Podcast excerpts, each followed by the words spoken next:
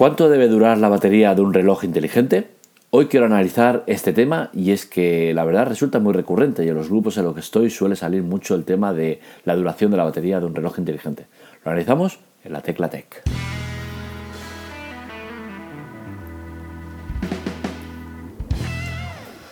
Primero de todo, disculpa por el tema de la voz, ya sabéis que estoy un poco cascadillo, pero bueno, seguiremos adelante. Mm, la batería de un reloj inteligente, lo que dure, eso lo, de, lo tiene que determinar cada persona. Es decir, eh, a mí hoy me toca defender el aspecto de que una batería de un reloj inteligente no tiene por qué durar dos o tres semanas, con la cual cosa yo creo que con que me dure todo el día es más que suficiente. Los argumentos los iré exponiendo a lo largo de este podcast, pero eh, ya os adelanto que eh, el tema de lo que dura una batería lo determina el tipo de persona y el tipo de uso que hace de ese, dispositivo, en este caso el reloj. Por ejemplo, a mí, ¿por qué me es suficiente con que me dure el día entero sin ningún problema? Pues me es suficiente porque yo cuando llego a casa me quito el reloj. Siempre lo he hecho, es una costumbre que tengo y siempre lo voy a hacer. No duermo con el reloj, entre otras cosas porque entiendo que por salud no debo dormir con el reloj.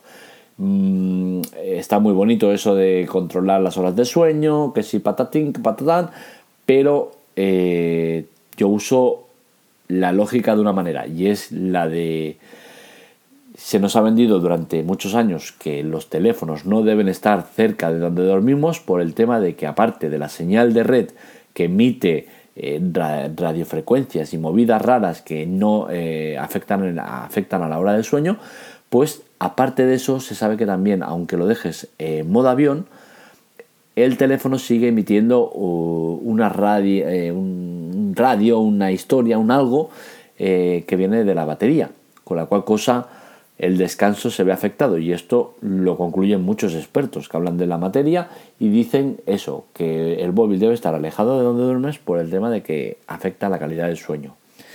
¿Qué quiere decir? Que si un aparato eléctrico con una batería te está afectando a la hora del sueño, el reloj, que es también un aparato eléctrico y tiene una batería, es exactamente lo mismo con un teléfono, pero en dimensiones más pequeñas. Entiendo que por la misma regla de tres te tiene que afectar al tipo de sueño. No quiere decir que vayas, que no duermas o tal, ¿no? Es, quiere decir que afecta a la calidad del sueño. ¿Vale? Si con el reloj inteligente estás teniendo una calidad de sueño de un 70% de calidad, pues a lo mejor sin el teléfono y el reloj cerca tienes un 90% de calidad de sueño independientemente de si duermes 2 horas, 5, 10 o si duermes y te duele el cuello o, lo que sea. Es independiente. Es la calidad de sueño. Entonces, por ese motivo yo nunca he dormido con, el, con la pulsera, con el reloj o lo que sea. Eh, es por ese motivo por lo cual a mí, si me dura todo el día, me es más que suficiente. Y el motivo es ese, que yo el reloj cuando llego a casa lo dejo encima de la mesa. Me da lo mismo dejarlo encima de la mesa que dejarlo encima de la base de carga. Este es mi argumento porque me toca defenderlo, porque eh, lo estoy llevando a la práctica y porque realmente lo creo así. Es cierto que si tú eres de viajar mucho, el sistema de una batería que te dure muchos días, eh, que entiendo que es mejor. Motivo, te ahorras de llevar el cargador encima.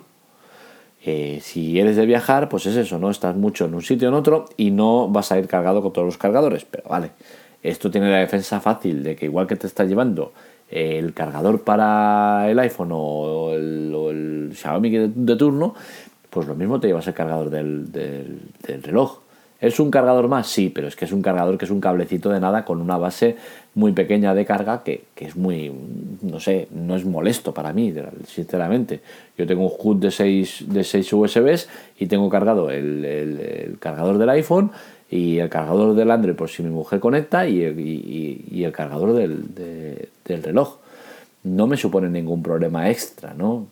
¿Es más cómodo el otro? Evidentemente. Pero que es que, chico, te vas a tener que llevar el, cargador sí o sí. ¿O vas a cargar el móvil con el aire? Pues no, ¿verdad? Pues lo mismo. Igual que te llevas uno, pues te llevas dos. No sé el problema dónde va en los que defienden ese argumento de que tienes que ir cargándolo. Es cierto que vas a tener que estar más pendiente, que te limita un poco, pero ya os estoy diciendo, en el caso de que eres de, muy, de, mucho viajar o, de no quitarte el teléfono, el reloj para nada, de dormir con él, ducharte con él, eh, hacerlo todo con él, pues quizás sí que sale a cuenta más un, un, un reloj que dure muchos días a uno que dure pocos. Pero yo sinceramente con mi reloj que dura 1,23 horas, me parece, un día, 23 horas, creo que es más o menos. A mí me, me, va bien, me va bien porque ya te digo, yo llego por la noche, lo pongo a cargar y ya está, está cargado y listo. Es más, me estoy, acostumbrando a cargarlo, dejarlo cargado y lo apago. Lo dejo apagado toda la noche y a la mañana, ¡pum!, lo enciendo. Es rutinario, es una rutina. Es cierto que al principio te puede costar, te puede lo que quieras. Es cierto que un reloj que como el de los de Xiaomi que te dura la batería 20 días, eh, te olvidas de, cargarlo, oye, pero llegará el momento que lo vas a tener que cargar. Y con esa costumbre de no cargarlo, no cargarlo, al final vas a tener que cargarlo y te vas a encontrar, hostia, ¿dónde tengo el cargador? ¿Qué hago? Uy, ¿qué pasa? ¿Mm? Siempre va a ser más cómodo una cosa que no tengas que cargarla o la tengas que cargar cada mucho tiempo que una que tengas que cargarla cada poco tiempo. Pero de ahí a que suponga un problema o que sea molesto, pues yo creo que, es rizar el rizo. Yo creo que no es ni molesto ni, ni nada.